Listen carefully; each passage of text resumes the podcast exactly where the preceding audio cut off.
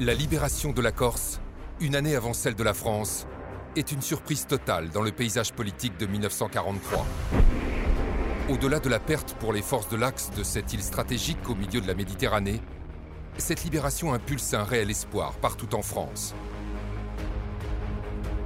Oui, l'Allemagne nazie, l'Italie fasciste et la France de Pétain peuvent être vaincus. Les Corses l'ont prouvé.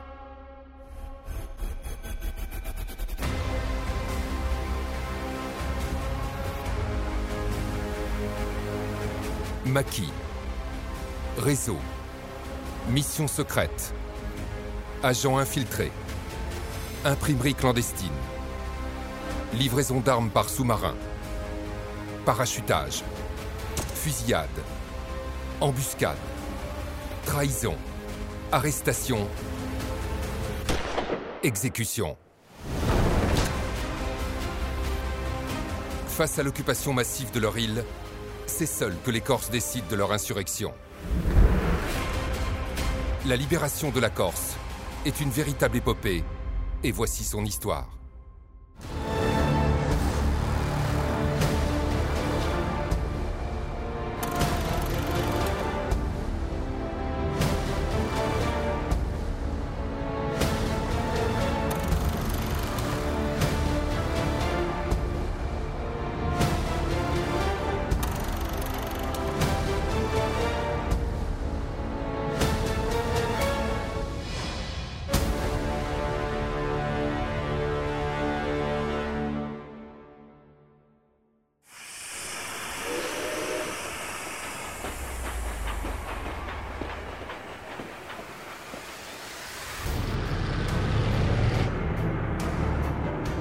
1939, alors que la France, leur mère patrie, entre en guerre contre l'Allemagne,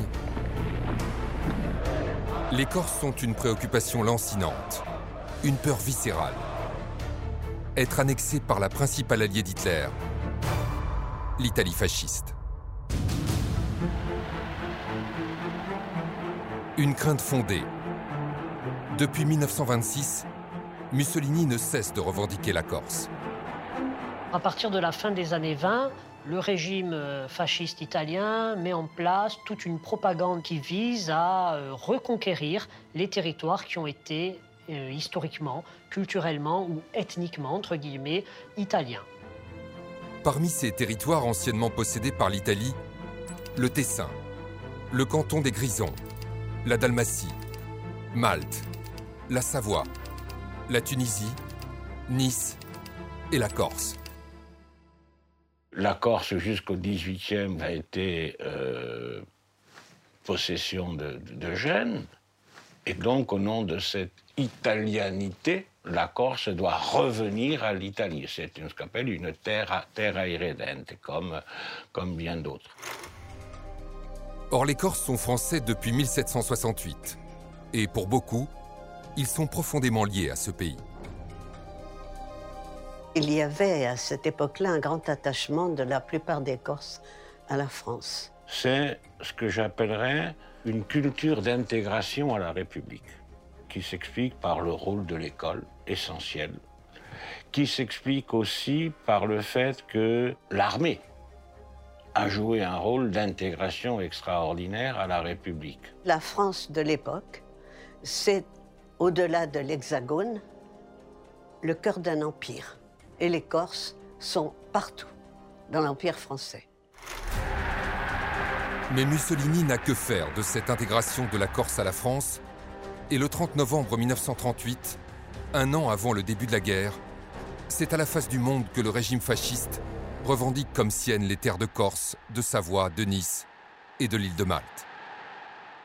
En Corse, euh, je veux dire, la revendication mussolinienne est reçue, mais je dirais presque comme une insulte.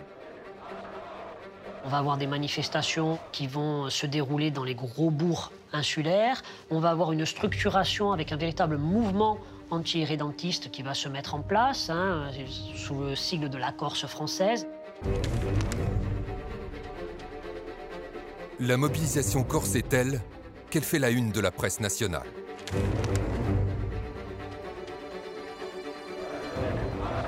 À Bastia, le 4 décembre 1938, un événement va marquer les esprits et frapper durablement les consciences. Le serment de Bastia répond euh, de manière euh, spectaculaire, je dirais, à, à cette revendication. Ce ne sont pas moins de 20 000 Corses qui viendront écouter le discours de Jean-Baptiste Ferracci, président des anciens combattants, lorsqu'il réaffirme l'attachement de la Corse à la France. Par ce monde, de toute notre âme, sur nos gloires, sur nos tombes, nous jurons de vivre et de mourir français.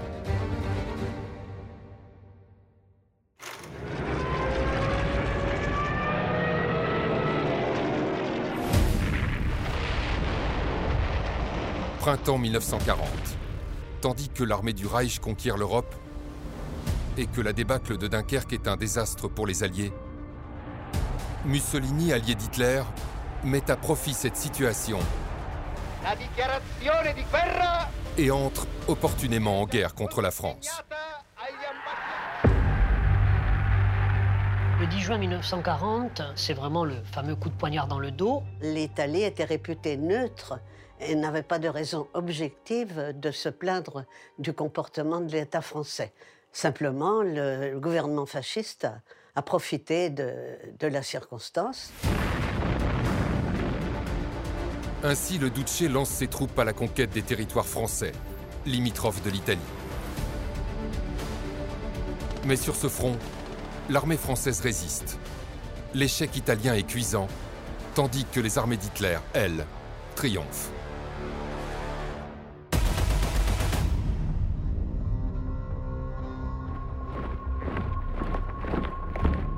La France vient de perdre la guerre. Et conséquence directe de l'armistice signé le 22 juin 1940 par le vieux maréchal, le pays est coupé en deux. Il y a désormais deux zones. Une occupée au nord par les Allemands et une non occupée au sud, officiellement appelée zone libre. La Corse en fait partie et est donc dépendante du gouvernement de Vichy. Mais Hitler, maître de ces négociations d'armistice, va soumettre le fantoche gouvernement de Vichy. Et magnanime à l'égard de son inspirateur Mussolini, va lui offrir un petit pouvoir sur cette Corse qu'il convoite tant. Ainsi, Mussolini se voit accorder une délégation, dite délégation italienne d'armistice, la DIA. La DIA va être composée d'une vingtaine d'hommes qui vont parcourir la Corse pour s'assurer que les conditions de l'armistice vont bien être appliquées. Ils vont tout faire pour aller au-delà des prérogatives qui leur sont accordées euh, par l'armistice, en essayant euh, d'abattre tous les symboles de la souveraineté française sur la Corse et d'un point de vue militaire à réduire plus drastiquement tout le système défensif insulaire. La Corse devait être désarmée ce désarmement pour l'opinion publique insulaire préfigure ou annonce la volonté de l'Italie de, faire un jour un débarquement dans l'île pour s'emparer de, de l'île Manu Militari. Le Führer pense ménager son allié italien et ne prendre aucun risque en lui offrant cette première main mise sur la Corse. Erreur stratégique. Hitler et Mussolini sous-estiment l'animosité et la détermination de ce peuple face à l'occupant peuple corse qui arbore sur son drapeau la tête coupée de l'envahisseur mort. Emblème qui claque comme une mise en garde.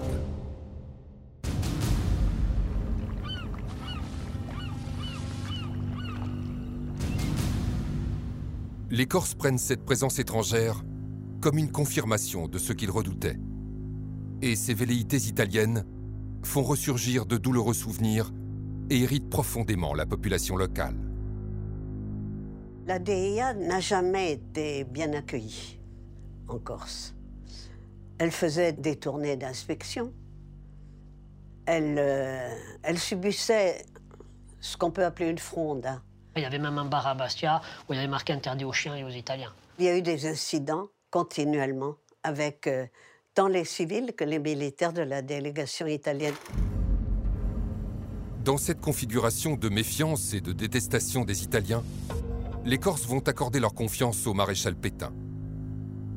Une confiance plus sentimentale que politique. Pétain est le vainqueur de Verdun, Et à ce titre, il bénéficie d'une aura personnelle, quasi mystique de sauveur. On va retrouver dans l'opinion et dans le monde politique insulaire euh, une adhésion à la figure protectrice du maréchal. La Corse a surtout considéré que la venue au pouvoir, le maintien au pouvoir du maréchal Pétain était une espèce de garantie. Pétain, euh, rempart, rempart à l'annexion italienne. C'est donc logiquement que les députés corses votent majoritairement à l'Assemblée nationale le 10 juillet 1940 les pleins pouvoirs au maréchal Pétain. La droite, très conservatrice, va se reconnaître dans euh, le régime de Vichy.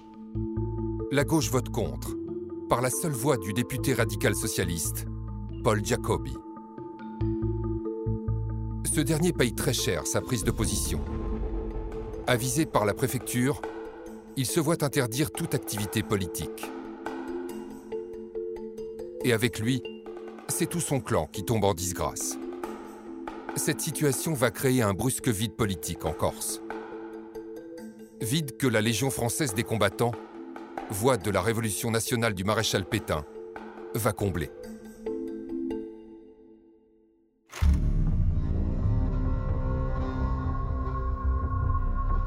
Cette Légion française des combattants, elle se considérait comme euh, la seule véritable représentante du maréchal dans la région. Elle va compter jusqu'à 20 000 adhérents, ce qui est un chiffre considérable, mais qui est dû en partie à la surreprésentation des militaires de carrière dans la société insulaire. Rapidement, cette Légion française des combattants va dans ses actions montrer le vrai visage du régime qu'elle soutient. Ils ont procédé à une épuration pendant l'année 1940 de la fonction publique, dénonciation de tels fonctionnaires, de tels instituteurs, dont on disait qu'il n'avait pas l'esprit de soumission au maréchal. Toutes les mairies de gauche vont être destituées par le régime de Vichy. Là, la Légion des combattants euh, avait ses candidats et veillait à ce qu'ils soient mis en place. Sous ce large et épais manteau maréchaliste, percent dès cette période les premiers bourgeons d'opinion dissonante. Aussi minimes soient-elles, ces premières contestations existent et ne demandent qu'à fleurir. En 1940, Jacqueline était une petite fille. Elle se souvient du premier acte de désobéissance au régime de sa mère Madeleine. Quand elle était institutrice, elle a refusé d'apprendre à chanter Maréchal nous voilà.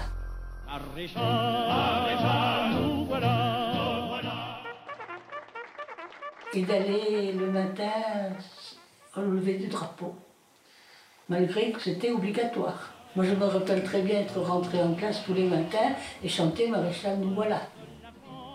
Elle, elle n'a pas chanté.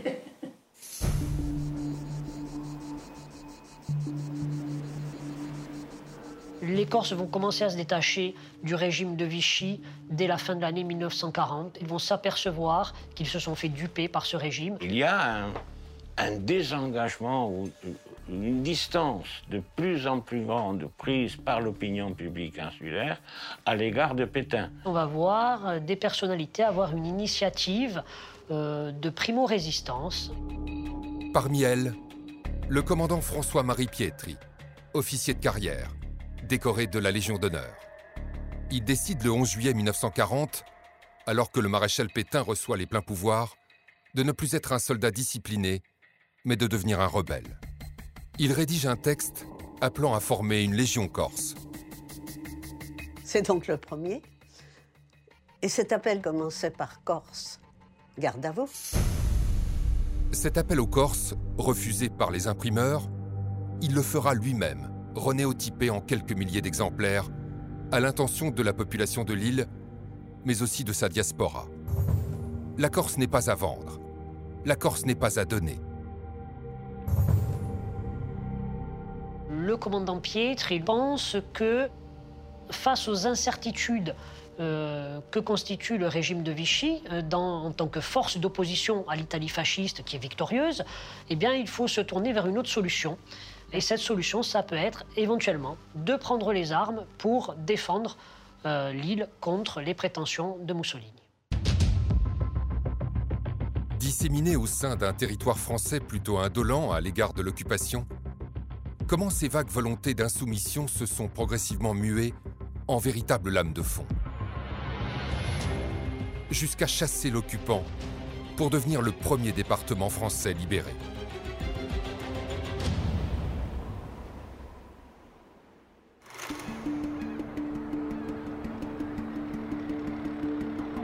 En cette fin de l'année 1940, la diminution des rotations maritimes venant du continent et de l'Afrique du Nord, en raison du conflit, implique d'énormes problèmes de ravitaillement. La faim, terreau fertile à l'insurrection, va rapidement tenailler les estomacs insulaires. Sur les sept navires qui ravitaillaient la, la Corse, cinq ont été réquisitionnés. En autarcie, une île de 200 000 habitants ne peut vivre. Elle se contente de survivre. Nous sommes dans un pays de culture vivrière. Si les relations sont coupées avec le continent, euh, c'est une catastrophe. La famine menace et les consciences s'enflamment. Les responsables, gouvernement de Vichy et représentants italiens, commencent à être montrés du doigt. Le rationnement qui est mis en place par le régime de Vichy va accroître encore davantage la pénurie et va expliquer euh, un mécontentement populaire très fort qui va être croissant. La révolte se murmure. Bientôt, elle grondera. Les communistes, absents des jeux du pouvoir de l'île, voilà un moyen de prendre la main. Les problèmes sociaux, les problèmes de ravitaillement ne cessent de s'aggraver et le PC euh, va euh, jouer sur ce registre. À partir de l'automne 41, les rapports de police montrent qu'il y a une activité qu'il qualifie de communiste de plus en plus croissante dans la région bastiaise, par exemple, avec des tracts qui euh, disent que euh, ça commence à prendre, ça commence à bouillir. Alors que la résistance communiste est en pleine effervescence sur l'île, la direction nationale du parti fait un choix stratégique et diffuse dans toutes ses fédérations un manifeste daté du 15 mai 1941. Le PC euh, décide de lancer le Front national de lutte. Le Front national de lutte, c'est la volonté de constituer un mouvement large, par-delà, bien entendu, hein, euh, les frontières idéologiques du Parti communiste. Il faut lancer un mouvement de masse pour organiser la résistance des Français.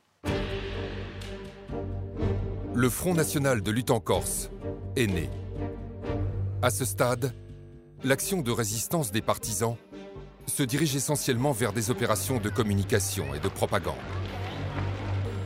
Mon père donc est un militant communiste mais dans un premier temps, il se trouve donc dans un travail idéologique, un travail plus idéologique. Et euh, très rapidement, euh, mon père s'est engagé dans, des actes de résistance, à sillonner les campagnes, à essayer de mobiliser des gens.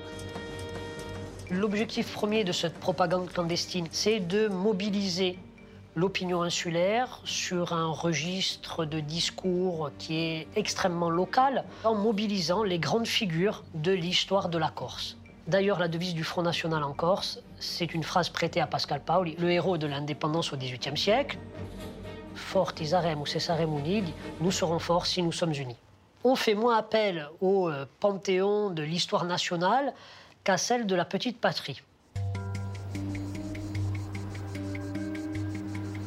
Un peu partout sur l'île, chacun œuvre dans ce sens par des initiatives individuelles. Dans le village de Tavera, la mère et l'oncle de Jacqueline ont installé une véritable petite imprimerie clandestine. Mon oncle avait volé à la poste d'Ajaccio une Ronéo. Et on l'avait montée au village. Et à côté de notre maison, il y avait une cave euh, désaffectée où ils avaient rentré la, la Ronéo. Devant, ils avaient mis un âne et la Ronéo était cachée derrière. Et quand ils faisaient tourner la Ronéo, ils tiraient la queue de l'âne pour le faire bref. Le premier journal, par exemple, de la revue communiste Terre Corse a été édité à Pori. Pori, un petit village de la Casinca, au nord de la Corse. Son imprimerie clandestine est celle qui édite le plus grand nombre de tracts. Il y avait de plus en plus de risques, il fallait s'éloigner, donc euh, ils ont cherché un lieu. Ils ont installé dans cette grotte l'imprimerie définitive. Et c'est là que s'installe un Italien qui était rebelle au fascisme, avec tout le matériel d'impression, et il va y rester trois mois. Il va éditer euh, tous les tracts nécessaires euh, à la résistance. Bon nombre de ces résistants de la première heure ne sont pas encore bien aguerris à la clandestinité. Il faut dire qu'ils étaient extrêmement peu nombreux. hein. C'était, si vous voulez, des espèces de euh, prophètes qui marchaient dans la nuit. hein. Et ils seront nombreux à être repérés par le contre-espionnage vichiste. Si le gouvernement traque les résistants, il traque aussi les juifs et contraint les départements sur lesquels il a autorité à se soumettre au premier statut des juifs du 3 octobre 1940 qui ordonne l'internement des juifs étrangers. Lorsque Vichy réclame les juifs étrangers, l'ordre qui est distribué dans toutes les- qui est donné dans toutes les préfectures de France, évidemment, il arrive également à la préfecture d'Ajaccio. On donne l'ordre d'effectuer ce qu'on appelle, entre des opérations de ramassage. Que ce soit les commissaires de Bastia, d'Ajaccio, chacun répond, c'est négatif. Il n'y a pas de juifs étrangers dans notre euh, secteur. Tout le monde le sait, en particulier le préfet, il y a des juifs étrangers en Corse. Eh bien, on va faire comme s'il n'y en avait pas. À la tête de cette opération, un homme, le préfet de Corse, Paul Ballet. C'est un humaniste. Avant d'être un administratif, c'est un humaniste. C'est quelqu'un qui est très proche de la population. Sous Vichy, les préfets sont très sensibles à leur opinion publique. L'opinion publique corse n'étant pas du tout antisémite, ben, lorsqu'on va lui demander de livrer des juifs, ben, il va tout simplement dire Je n'ai pas de juifs étrangers. Ballet appelait tous ces juifs qui arrivaient en Corse les touristes. Euh, vous savez, euh, été 41, été 42, euh, aller faire du tourisme en Méditerranée, je ne vois pas qui c'est qui, qui a envie de prendre des bains de soleil. hein. Ballet ment. Ses supérieurs à Vichy le savent. Sa désobéissance exaspère sa hiérarchie et les lettres de relance se multiplient. Ce qu'on a demandé au préfet en août, on le redemande en septembre. Le préfet de Corse, du début à la fin, aura le même mot d'ordre. Je n'ai pas de juifs étrangers en Corse. Sur le continent, l'insoumission du préfet corse commence à faire tâche. Et il est pointé du doigt par une certaine presse. Il est caricaturé et traîné dans la boue dans plusieurs journaux. L'extrême droite reproche à Ballet d'offrir la Corse aux Juifs.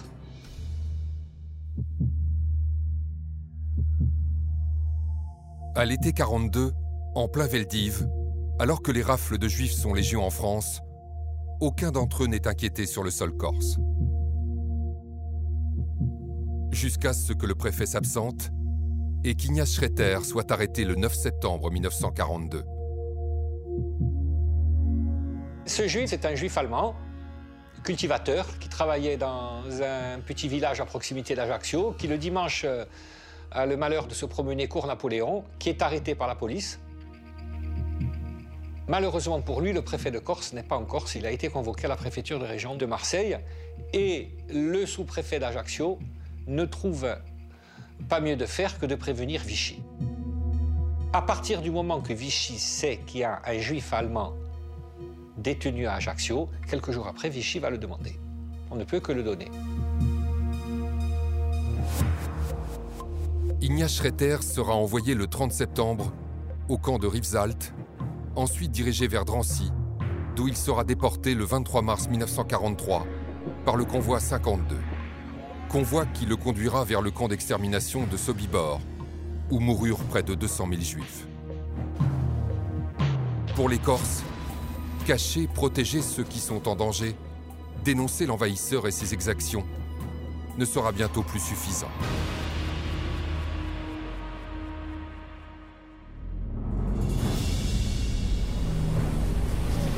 Le 11 novembre 1942, alors qu'en riposte au débarquement anglo-américain en Afrique du Nord, les troupes du Reich franchissent la ligne de démarcation et envahissent la zone libre, les troupes italiennes, elles, se préparent à envahir la Corse.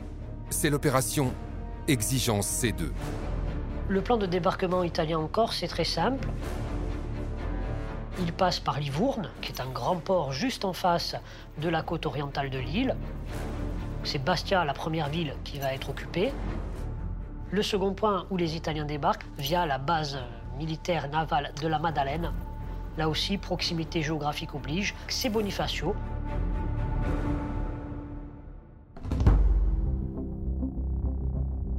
Le 11 novembre 1942, la population de Bastia est- se rend évidemment sur la place Saint-Nicolas. Ils avaient mis des cocardes et des rubans tricolores. C'était un jour férié. On aperçoit au large une flotte. Trois jours plus tôt, il y a eu le débarquement d'Algérie, le 8 novembre. Les Corses ont cru que c'était les Alliés qui arrivaient d'Afrique du Nord. Les gens commencent à faire la fête, et puis euh, le bouche à oreille euh, est dense, et carrément tout Bastia qui est sur la place Saint-Nicolas pour accueillir les Anglo-Américains. Il n'en est rien du tout. C'est la marine italienne qui rentre dans le port de Bastia. Là, tout le monde s'échappe. Et ce ne sont pas moins de 80 000 Italiens qui débarquent dans cette île, qui ne compte que 200 000 personnes. Si bien que la Corse aura la densité d'occupation la plus élevée dans le monde. Un occupant pour trois habitants. Pourquoi tant de force sur une île dont la population n'atteignait pas 300 000 habitants à ce moment-là? Eh bien, ils savaient que la population se rebellerait d'une manière ou d'une autre. Et ils voulaient en quelque sorte écraser, écraser. Le 11 novembre 1942, la Corse est occupée. Et ce n'est plus seulement aux autorités françaises du fantoche gouvernement de Vichy que les Corses ont à rendre des comptes, mais aussi aux Italiens. L'Italien s'appelle Général Mondino. Il prend ses ordres directement du Duce. À peine a-t-il posé le pied sur le sol bastiais qu'il soumet le général Jacques Imbert, commandant de la subdivision de Bastia, chargé de la défense de la Corse. Mondino exige du commandant français une collaboration avec ses troupes et réclame des moyens de transport, car le débarquement des forces italiennes se poursuit à Bonifacio et Ajaccio. La rencontre entre le général français et le général italien est euh, symbolique d'une sorte de changement de souveraineté. Le général italien l'invite ensuite à lui abandonner prestement la caserne Marbeuf et la caserne Saint-Joseph. C'est un des signes euh, qui peut être interprété et qu'il était à l'époque-là comme le basculement euh, de l'île dans euh, une sorte d'annexion non déclarée. Pendant ces premières journées de l'occupation, faute de directives claires, panique et incertitude gagnent les autorités françaises, civiles et militaires. Ce général Imbert a attendu un ordre de résistance. Il, il croyait qu'il allait recevoir un ordre de résistance, mais rien du gouvernement du maréchal. Le général Imbert estime que cette occupation est un acte de guerre et donne alors l'ordre de détruire immédiatement les armes françaises, mais son acte de rébellion est enrayé par l'état-major italien. Il est aussitôt mis sous surveillance et privé de ses moyens de communication. Il quitte la Corse le 8 décembre. Il rejoindra ensuite les résistants du Vercors. Les forces italiennes sont réparties euh, dans les grandes villes de l'île, à commencer par Bastia. Corté devient le centre névralgique décisionnel puisque tous les états-majors y sont concentrés, ce qui permet à la fois d'avoir une réaction géographique aussi bien dans le nord que dans le sud de l'île. Et Ajaccio joue un rôle très important dans la gestion de cette occupation au jour le jour. Toute la Corse, la Corse intérieure, tous les cantons ont été investis. On va retrouver des Italiens dans chaque village. Ils se jettent sur l'île comme, comme une nuée de criquets. Le peuple de Corse a faim. Conséquence directe de cette occupation massive qui a accru de 40% la population de l'île. On se retrouve dans une situation très difficile, à la fois par cette surpopulation et euh, la quasi-disparition des rotations maritimes. Donc l'île est contrainte à une autarcie qu'elle aura bien du mal à gérer, puisque les Italiens seront très mal ravitaillés, et on en arrivera à des situations un peu C'est lors du couvre-feu la nuit. Les Corses n'ont pas le droit de sortir, mais les Italiens sortent de leur caserne et chapardent dans des jardins. Les agriculteurs se lèvent le matin, les arbres ont littéralement été vidés de leurs fruits, les légumes ont disparu. Des soldats italiens vont développer le marché noir avec une flambée des prix. Donc on se retrouve dans une situation très compliquée. Les Italiens volent, pillent, affament les Corses. Ils règnent en maître et tentent de museler le peuple qui commence à gronder. On ne peut pas se déplacer sans être contrôlé, si bien que des, des heurts vont se produire entre les soldats italiens et la population civile. Pour une simple insulte, on est arrêté, emprisonné, et le lendemain, on passe devant le tribunal de guerre qui vous condamne à un mois, deux mois, trois mois de prison. Tout simplement. Face à cette occupation, émergent de nombreuses réactions qui souvent prennent la forme d'une résistance civile, et chaque jour, la fièvre monte et les incidents se multiplient. Des émeutes pendant plusieurs jours qui vont être conduites par des femmes qui n'arrivent plus justement à nourrir leur famille. Les ménagères euh, étaient descendues dans la rue pour protester contre la réduction de moitié de la ration de pain. Manifestation des casseroles. Là-dessus, des dockers arrivent et se joignent aussi au cortège. Cette manifestation avait été réprimée, durement réprimée. On avait arrêté des gens. Bastia était à feu et à sang. Cette manifestation des femmes est prise en main, en quelque sorte, encadrée par le Front National et les jeunes qui vont transformer ou prolonger plutôt cette manifestation pour le pain en manifestation contre l'Italie fasciste. L'exaspération créée par la présence de troupes trop nombreuses et prédatrices va favoriser le recrutement de la résistance. C'est là toute l'action et tout le poids de gens comme François Vittor, il- Léo Miguel et Raoul Benigne, qui sont de- des militants aguerris et euh, qui vont réussir à remobiliser leurs troupes et même mieux dans les mois qui suivent, à euh, constituer des groupements dans quasiment toutes les communes de l'île. Dans les cinq principales villes, mais aussi dans les villages, des groupes de résistance se forment et s'organisent. Dans la région de la Casinca, il se place sous l'autorité d'un homme, François Vittori, résistant de la première heure, dont les idéaux et le courage en feront l'un des plus importants leaders de ce combat pour la liberté. François Vittor, et si vous voulez, c'est un personnage important. Mon oncle, Antoine François Vittori, donc dit François, il a un, un parcours euh, d'engagement politique euh, très particulier et très dense. Il était parti à Madagascar pour travailler et il s'est engagé auprès de ceux qui réclamaient l'indépendance. Les Malgaches n'ont pas le droit d'organiser des manifestations. Nous sommes en 28, 29. François Vittor il dit qu'à cela ne tienne, c'est moi qui appelle à manifester. Et François Vittor il prend la tête des manifestations. Bon, finalement, il se retrouve en prison. Ensuite, revenu à Marseille, il militait avec ses frères et ils se sont engagés tous les trois en 1936 dans les brigades internationales. Et puis tout naturellement, quand la guerre euh, éclate, quand la France s'effondre, il, euh, trouve le moyen de revenir en Corse et il va commencer à travailler dans le cadre du PC pour refuser, refuser la défaite. Si François Vittor y dirige la région de l'Acazink, d'autres comités de résistance se forment, en Balagne, dans le Niol et dans le sud, à Petreto Bichisano, Zicavo et Cozzano, sous la responsabilité d'un autre grand dignitaire de la résistance, Jean Nicole. C'est un instituteur qui a fait une grande partie de sa carrière euh, en Afrique. Instituteur très progressiste, qui n'est pas, je dirais, dans le moule euh, colonialiste. Hmm.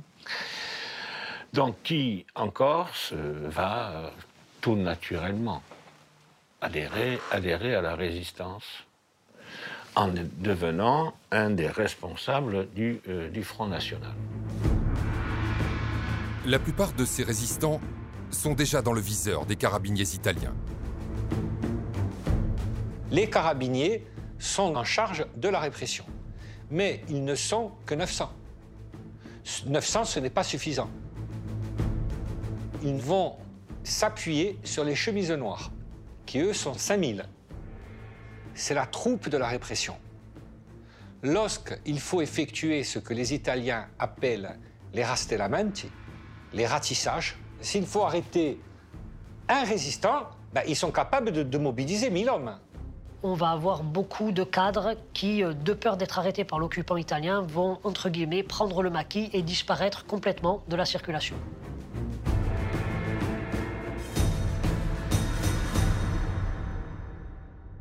Là, évidemment, ça nous ramène à une perception du maquis et du bandit dit d'honneur, qui est une réalité sociale puisque ces maquis, le maquis en général, et le village en particulier, la communauté villageoise, vont jouer un rôle éminemment protecteur de tous ceux qui sont recherchés par l'occupant italien.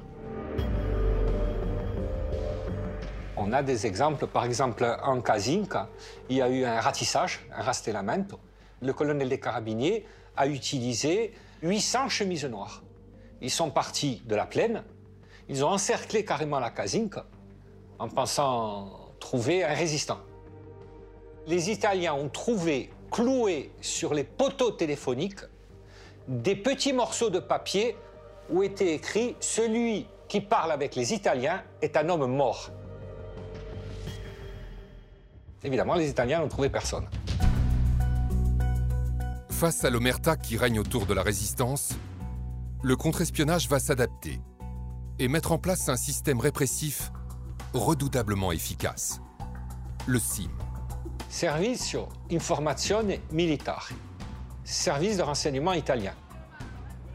30 agents triés sur le volet qui vont avoir en charge la traque des résistants.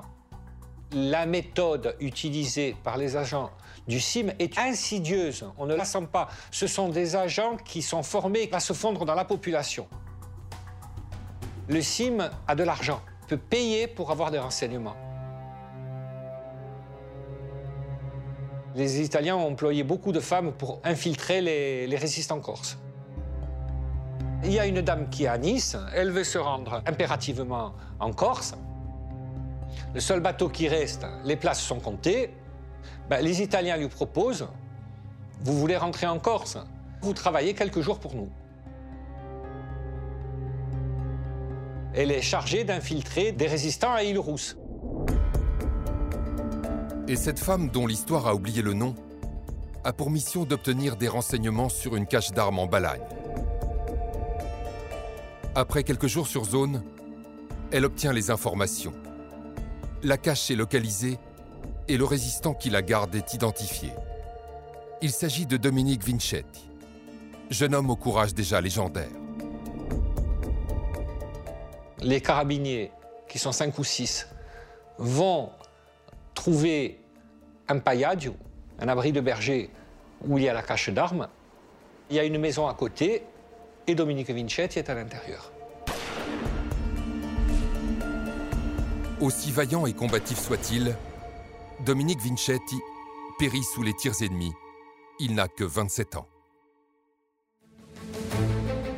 Alors que l'occupant italien se déploie sur toute la Corse et que la résistance insulaire s'organise, de l'autre côté de la Méditerranée, les Alliés, la France libre de Londres et d'Alger, ont besoin de savoir ce qu'il se passe sur l'île, de savoir ce que représente cette résistance corse. Des réseaux vont s'organiser pour accomplir ces missions de renseignement. La première mission clandestine, c'est la mission Pearl Harbor, emmenée par le sous-marin Casabianca. Sous-marin qui s'était évadé de la rade de Toulon au moment du sabotage de notre flotte, qui avait rejoint Alger. Mission commandée par De Saul. De Saul est accompagné de Toussaint Griffe et de Pierre Griffe, sont deux cousins. Il y a un autre Corse avec eux, Laurent Précieux aussi. Après deux jours de mer, c'est dans la nuit du 14 au 15 décembre 1942 que le Casabianca s'approche des côtes à quelques kilomètres du village de Cargèse. Ils devaient débarquer à la baie de Kyun, mais les instruments de bord étaient déréglés. Et donc ils ont été un peu à l'aveugle et ils se sont retrouvés dans l'anse de Taupiti.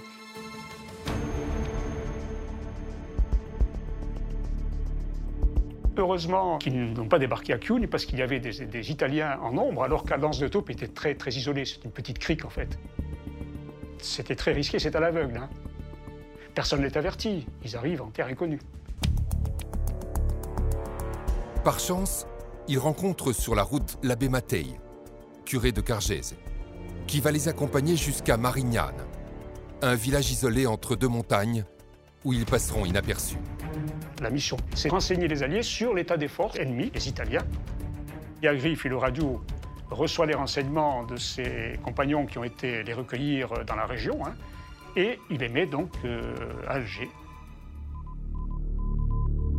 Laurent Preciosi, qui est un ancien instituteur révoqué par Vichy, a, lui, toute une parentèle en Corse, grâce à laquelle il va pouvoir constituer un réseau.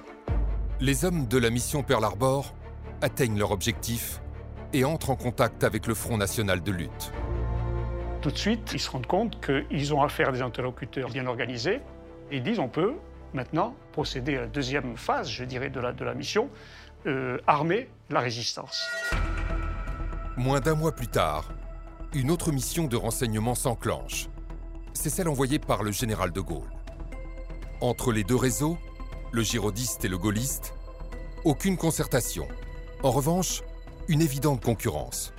Ces deux missions, qui ont les mêmes objectifs, symbolisent un peu la rivalité qui existe à cette époque entre, d'un côté, le général de Gaulle et de l'autre, le général Giraud, dans la lutte pour être représentant de la France combattante. La mission du général de Gaulle, dénommée Sea quitte Alger le 6 janvier 1943, embarqué sur le sous-marin HMS Tribune. Il débarque entre Propriano et Ajaccio, dans la baie de Coupabia. À sa tête, un homme du général, Fred Scamarone, il s'est engagé dans la France libre aux côtés du général de Gaulle. C'est un peu le Jean Moulin pour la Corse. Hein il a pour mission de structurer sous son égide la résistance corse. Son espoir numéro un, c'était d'agir pour la Corse, qui était sa patrie de naissance. Donc il a réussi à obtenir cet ordre de mission. Parmi les trois hommes qui débarquent, il y a Scamarogne, Elie, le radio, et Jiquel. Fred Camarone y rencontre Bébé Beignet, un des grands dirigeants du Front National et du PC. Et Bébé lui dit non. Pour deux raisons. Parce qu'il n'y a pas de raison que nous, on se mette sous euh, l'autorité du général de Gaulle qu'on ne connaît pas finalement. Hein. Deuxième raison, lui dit-il, ton réseau est pourri, votre réseau est pourri. On ne va pas mettre en danger notre organisation en se mettant sous, votre autorité. Fred Escamarone est beaucoup trop confiant. Il n'a pas compris qu'arrivé en Corse, il va se heurter à la fine fleur du renseignement italien, à savoir le CIMA. Les Italiens savent que des agents ont débarqué en Corse. Ils ne savent pas où exactement, mais ils savent qu'il y a des agents. C'est en Algérie que les hommes de Scamaroni ont été repérés par un agent infiltré italien. Cet agent s'appelle Salvatore Serra. Ce Serre est un traître. C'était un, un agent double ou triple. Salvatore Serre est le seul à connaître non seulement les visages des hommes de Scamaroni, mais aussi un détail sur Elie, le radio de la mission. C'était facile à repérer puisqu'il était souvent dans les bars. Détail qui se révèle crucial dans la traque que commencent les agents des services secrets italiens. Il tourne, il tourne, il re- il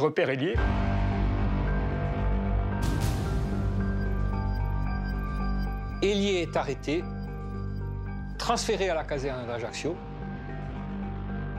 À partir du moment où un agent est arrêté, on a six heures pour se fondre dans la nature, pour déguerpir. Parce qu'on sait pertinemment que la personne risque d'être torturée et de donner le lieu du logeur. Scamaroni est sûr de Elie. Il sait que Elie ne parlera pas. Effectivement, Elie ne, ne va pas parler. On dit à Scamarone, il faut partir immédiatement. Scamarone dit non, on part demain matin. À la caserne d'Ajaccio, les agents du renseignement italien découvrent dissimulé dans ses affaires l'adresse du logeur de Scamarone. Et le contre-espionnage débarque en force chez les logeurs de l'équipe à Scamarone. Fred Scamarone est en train de dormir. Les Italiens rentrent dans la chambre. Il est mis en joue. Ben, il a compris qu'il ne peut plus s'échapper.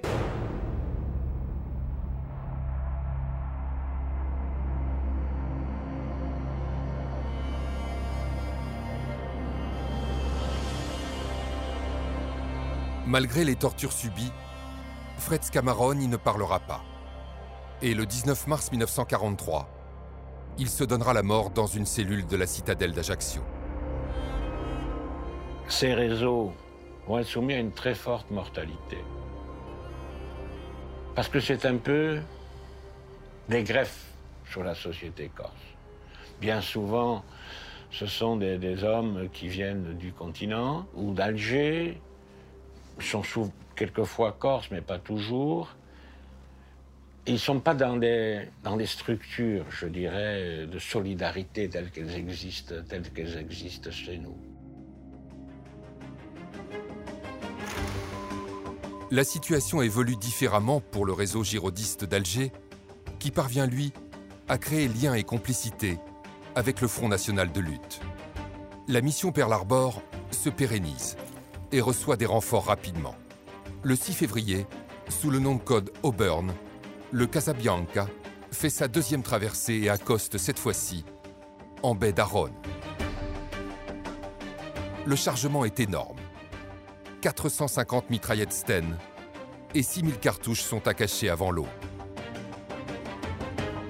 La famille Neza apporte son aide et prête sa bergerie. Trois membres du Front national de lutte assistent à l'opération. L'alliance est désormais consommée et ne va cesser de se renforcer. Pour le Front national de lutte, cette alliance est doublement efficace, car avoir des armes favorise et augmente le recrutement. Des jours durant, ce sont des centaines d'hommes et de femmes qui vont s'impliquer aux côtés du Front national de lutte et orchestrer l'acheminement des armes sur tout le territoire. Comme les cheminots étaient très actifs euh, dans la résistance, on faisait transvahuter beaucoup de choses par le train. Donc un matin, elle reçoit par le train des plantes vertes et à l'intérieur de ces plantes, une arme était cachée. Et ma mère, très gentiment, a demandé aux Italiens qui étaient de service à la gare de l'aider à transporter ces plantes dans le camion qui, les attendait. Ma mère était assez kilottée. Elle n'avait pas peur du remous. D'autres débarquements d'armes, via les sous-marins venus d'Alger, ont lieu entre les mois de février et août 1943. Mais l'armement de l'île passe aussi et surtout par de très nombreux parachutages. Ceci s'effectue la nuit pour diminuer les risques d'interception par les forces d'occupation. 65 terrains de parachutage sont balisés. 250 tonnes d'armes, pistolets et fusils mitrailleurs sont largués puis acheminés vers le maquis. À présent, les girodistes accompagnent les communistes qui assument seuls ou presque la conduite de la résistance. Une fusion d'autant plus effective qu'en avril 1943, venu d'Alger, arrive en Corse un homme de Giraud, qui est intégré au comité de direction du Front National de Lutte à un poste stratégique, le commandant Paulin Colonna d'Istria. Paul Colonna d'Istre est chargé de superviser la résistance dans son aspect militaire. Effectivement, c'est la personne idoine, c'est un commandant de gendarmerie, il a l'autorité, les compétences, il a beaucoup de contacts et il a surtout tout de suite la confiance du Front National de la Résistance. Une nomination qui entérine le soutien de Giraud au Front National de lutte. La configuration de la résistance insulaire est désormais modifiée. Il y a cette adhésion en masse de gens qui viennent de tous les horizons, euh, radicaux, de droite, etc., et qui vont, euh, je dirais, euh, faire du Front National le, le grand mouvement de résistance.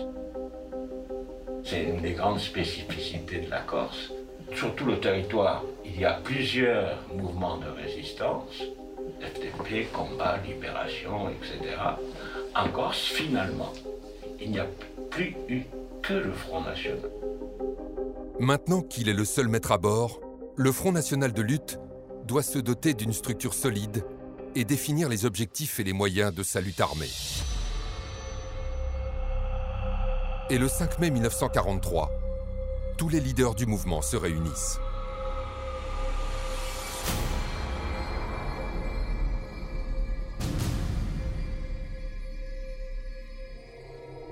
Un des tournants de cette résistance corse, c'est la conférence de port, un petit village de Kazink en pleine montagne, où toute l'organisation des cadres du PCF clandestin va se réunir et va décider de vraiment lancer le Front National en tant que fer de lance de la résistance insulaire.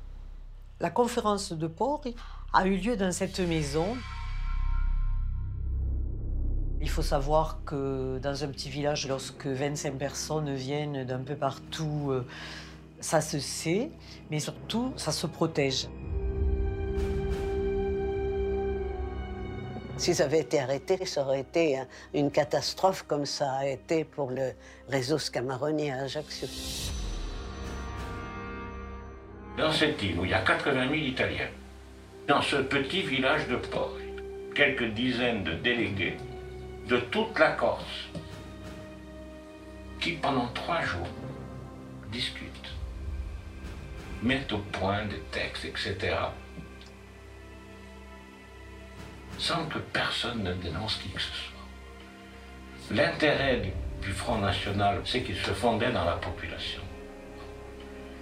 Pour être, comme redit Mao, comme un poisson dans l'eau dans cette société corse. Cette réunion est importante parce qu'elle permet de mieux structurer le Front National, en l'organisant en comité d'arrondissement et en groupes communaux. Donc on voit très bien une ramification du Front National sur une structure administrative qui va faire sa force et surtout qui va lui permettre d'être présent dans quasiment toutes les communes de l'île. Et dans toutes ces communes, un représentant du Front National de lutte est chargé de communiquer sur la nouvelle stratégie choisie par le mouvement la stratégie adoptée par le Front National consistait à dire que lorsque les conditions seraient favorables, eh bien, il faudrait faire appel à la population tout entière pour que la population elle-même puisse prendre en main son destin et chasser l'envahisseur. Le 29 mai 1943, un événement va définitivement faire basculer l'opinion publique corse et lui donner la conviction et le courage de se soulever. À Ajaccio ce matin-là, à l'aube, une patrouille italienne interpelle un cheminot, Louis Frediani. Son crime? Aller prendre son service alors que le couvre-feu est encore en vigueur. Sa sentence? La mort. Lors de son enterrement, des milliers de personnes vont être présentes en signe d'hostilité à l'occupant italien et il y aura même une gerbe qui sera déposée par le Front National et euh, indiquée comme telle. C'était absolument interdit. Donc il risquait une rafle massive. Donc on voit comment cette euh, répression un petit peu aveugle euh, peut être détournée par la résistance à son profit. L'objectif insurrectionnel est défini. Les moyens matériels et humains sont là. L'occupant italien le sait et il va tout faire pour détruire la résistance. Résistance et répression entrent dans une phase de violents affrontements. Accrochages et attentats meurtriers marquent cette période. À chaque fois que les Italiens arrêtent, répriment ou tuent, les Corses ripostent, œil pour œil, dent pour dent. La répression, ça a duré peu de temps, mais ça a été très dur. Les patrouilles italiennes étaient constamment sur le qui-vive. Elles s'attendaient toujours à une attaque quelconque. Dans la vallée de l'Orto, à 2 ou 3 kilomètres au-dessus de chez nous, il y a un brigadier italien euh, qui est abattu et on assiste à ce moment-là à une rafle qui est extrêmement violente. Hein. On, embarque, on embarque les adolescents, on, rudoie les femmes. Euh, c'est un souvenir euh, assez violent que j'ai gardé dans la mémoire. Avec Reto Bichisano, un gros coup de filet a été opéré parce que le village était réputé ni de résistance, c'était vrai. Ils sont entrés dans le village, ils ont arrêté 36 hommes. Non pas en représailles d'une action précise, mais sur les soupçons de connivence avec les maquisards du Sud. Six habitants de Petreto Bichisano ont été déportés en Italie. En parallèle de ces rafles massives, le contre-espionnage italien concentre aussi son action sur l'identification et la traque des têtes pensantes de la résistance. Le 17 juin 1943, quelques membres du Front national de lutte se rassemblent à la Brasserie Nouvelle à Ajaccio. Tous y attendent le responsable de leur arrondissement, Jean Nicole. Mais ils ne sont pas les seuls à l'y attendre.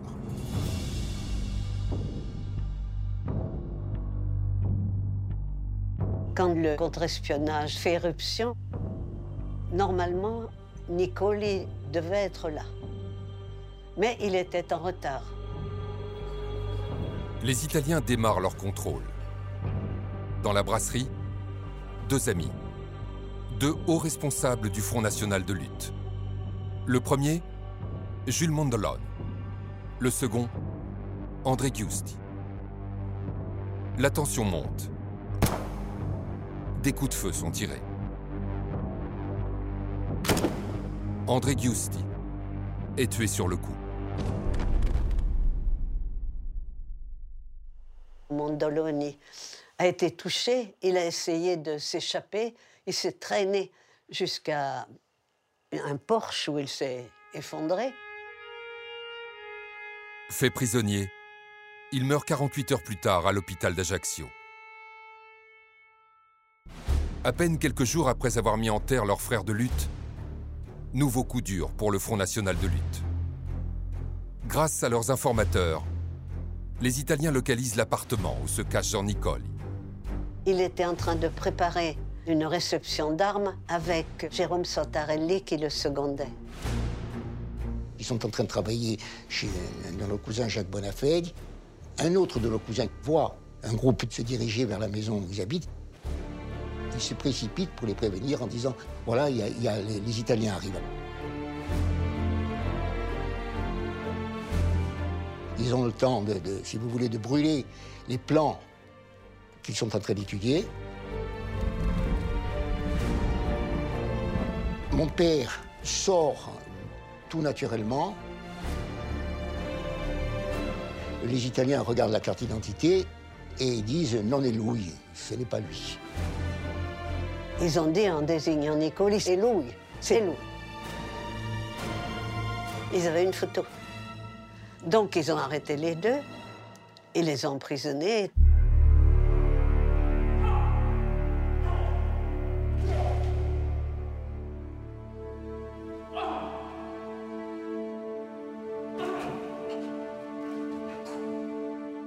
passe quand même une quinzaine de jours où, les choses sont pas simples. Les choses sont loin d'être simples.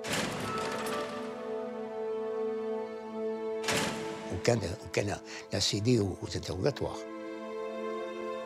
Et aucun ne cédera devant le tribunal italien, devant lequel ils sont ensuite traduits.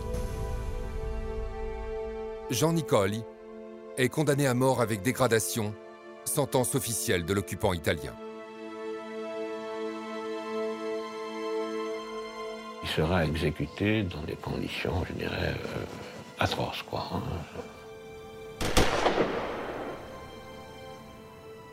Ils lui ont tiré dans le dos, comme on fait pour les traîtres. Et puis, ils ont lacéré son corps de coups de couteau, après.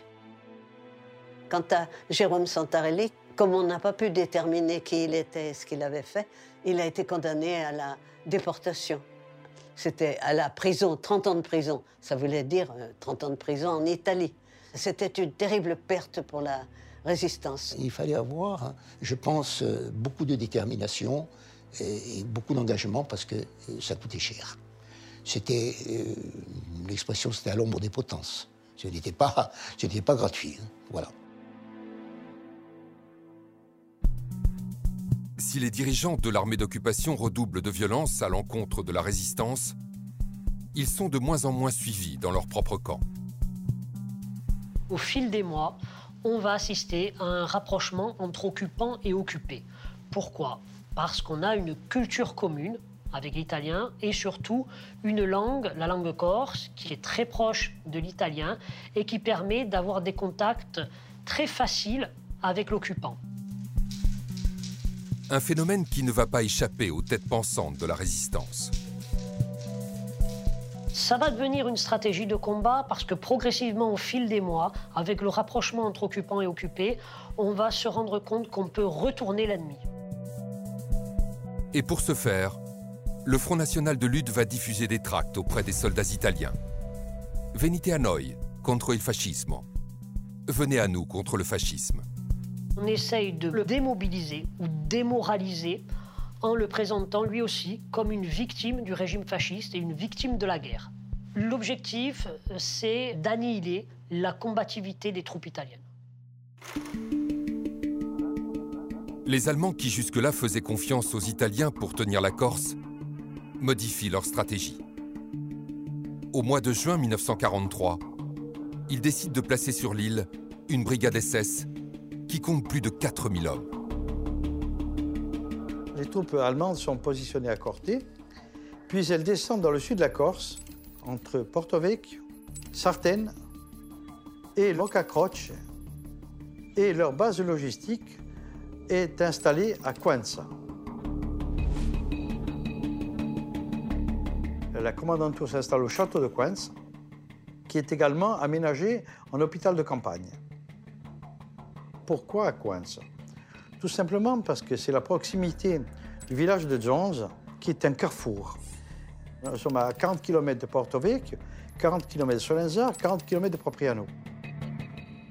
Carrefour permettant de dispatcher très rapidement d'un côté ou de l'autre de la Corse. La garnison qui est à Coenza, c'est une garnison évolutive. Ils sont entre 250 et 300 SS pour garder ce camp et cette base logistique. Cette occupation allemande en Corse, elle est très légère. Elle est uniquement militaire. Les Allemands sont là parce qu'ils pensent que tôt ou tard, les Italiens vont défaillir. Et le mois suivant l'arrivée des troupes allemandes en Corse, cette défaillance italienne s'accélère avec un événement qui va rapidement tout faire basculer le 24 juillet 1943. à Rome, le Grand Conseil fasciste trahit en quelque sorte son propre créateur, Benito Mussolini, et le destitue de ses fonctions. Il est remplacé par le maréchal Badoglio. Mais l'issue de ce changement de direction reste incertaine. Badoglio prend le pouvoir. Va-t-il continuer la guerre? L'Italie continue la guerre. Mais pour combien de temps encore? Juste suffisamment pour que la résistance insulaire mette sur pied son grand renversement. Les choses vont très vite. 3, 43. Réunion à San Gavino d'Ampugna, du PC, du Front National, qui décide qu'il y aurait insurrection. Insurrection libératrice. Et qu'il faut préparer ce moment. L'objectif, c'est, dans les médias, de faire une résistance armée. La France libre d'Alger est prévenue par l'un de ses représentants sur l'île. Giraud répond Pas question que vous bougiez. Pour Giraud, la résistance doit attendre un débarquement libérateur et doit venir appuyer celui-ci. Giraud redoute d'une part une riposte des forces italiennes et d'autre part la force de frappe et la détermination allemande à ne pas abandonner l'île. La direction du Front National n'en a cure et on prépare, canton par canton, euh, l'insurrection. En août, l'unification de la résistance dans l'île est réelle. Elle se traduit par la mise en œuvre d'un projet décidé volontairement, en toute indépendance. Le refus de l'attentisme et le choix de l'insurrection populaire. Quand enfin, le 8 septembre 1943, l'Italie capitule. À la faveur de cette conjoncture favorable, les Corses impulsent la libération de leur île de leur propre chef, sans l'accord ni de Londres, ni d'Alger.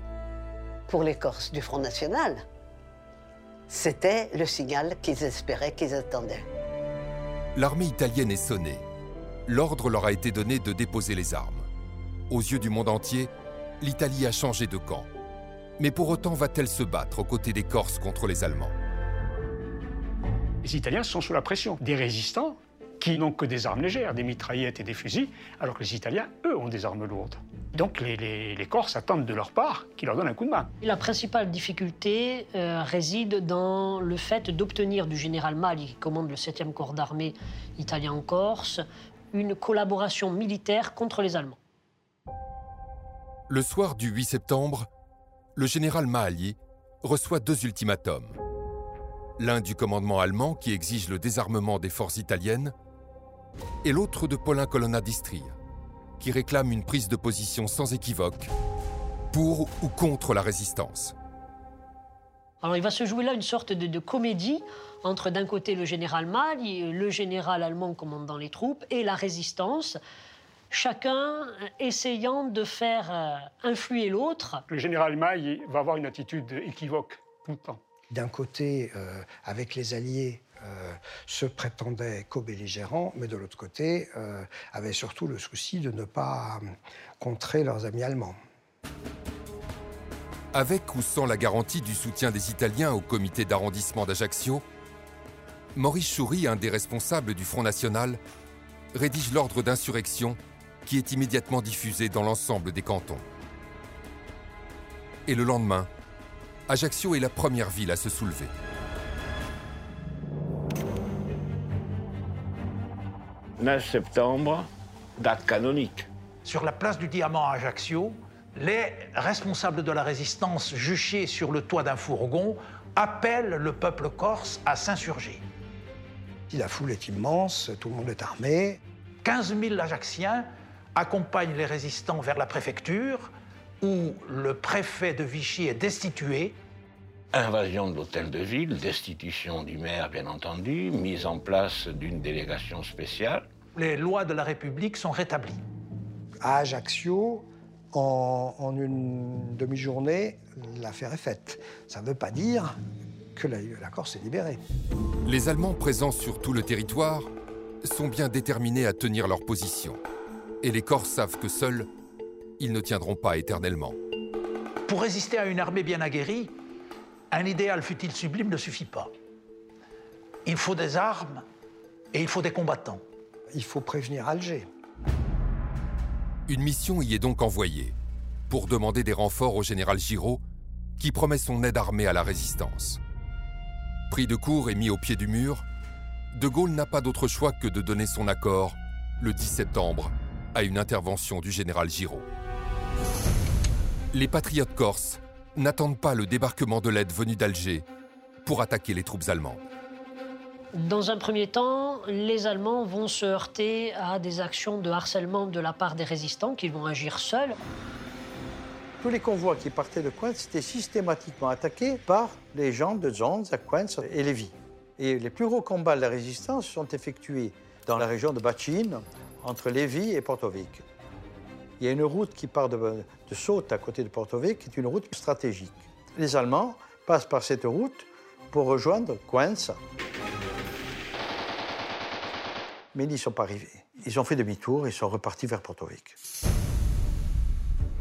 Entre-temps, Hitler, qui a compris qu'il était en danger en Italie, où les Alliés ont débarqué depuis le début du mois de septembre 1943, ordonne l'évacuation de ses troupes de Sardaigne et de Corse afin qu'elles viennent renforcer le front transalpin. L'objectif des Allemands, c'est de rapatrier les troupes de Corse sur le front italien, qui est malmené par les troupes anglo-américaines. Le 90e Panzer Grenadier débarque à Bonifacio le 12 septembre 1943 à partir de 15 heures. Il y a 35 000 soldats allemands, bien entraînés, bien aguerris, fortement armés avec des chars, des tanks, des avions, des canons. Et leur but n'est pas de rester en Corse. Ils veulent sécuriser la plaine orientale pour retourner sur Bastia. Pour sécuriser euh, leur convoi, ils pénètrent à l'intérieur des terres. Le rôle des résistants consiste donc à harceler les convois et de se retirer lorsque leurs forces euh, ne seraient plus suffisantes. La résistance euh, procède selon le principe de la guérilla. Les Allemands, ils essayeront à plusieurs reprises de passer l'école, mais ils ne pourront pas. Ils vont essayer de passer le col de Sorbe, ils seront repoussés. Ils essayeront de passer par Chervion, ils seront repoussés par les partisans. À partir du 13 septembre, débarquent d'Algérie les premiers soldats du bataillon de choc. Ils sont rejoints par le 1er régiment de tirailleurs marocains, par des éléments du 4e régiment de Saphir marocain, de l'artillerie et 400 tonnes d'armes, des jeeps, des batteries anti-aériennes, du carburant et des vivres. Au total, ce sont quasiment 7000 combattants qui ont débarqué pour soutenir les patriotes corses.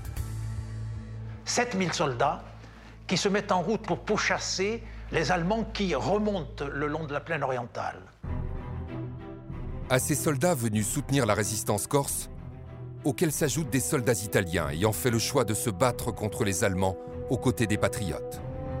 Il y a eu une cassure parmi les Italiens. Les vrais fascistes se sont rangés du côté de l'armée allemande. Quelques Italiens se sont rangés du côté des résistants. L'objectif de l'ensemble de ces forces combattantes est d'enrayer la progression de l'armée du Reich en l'empêchant d'atteindre leur point de fuite, Bastia. Le dernier verrou, c'est le col de Tegui.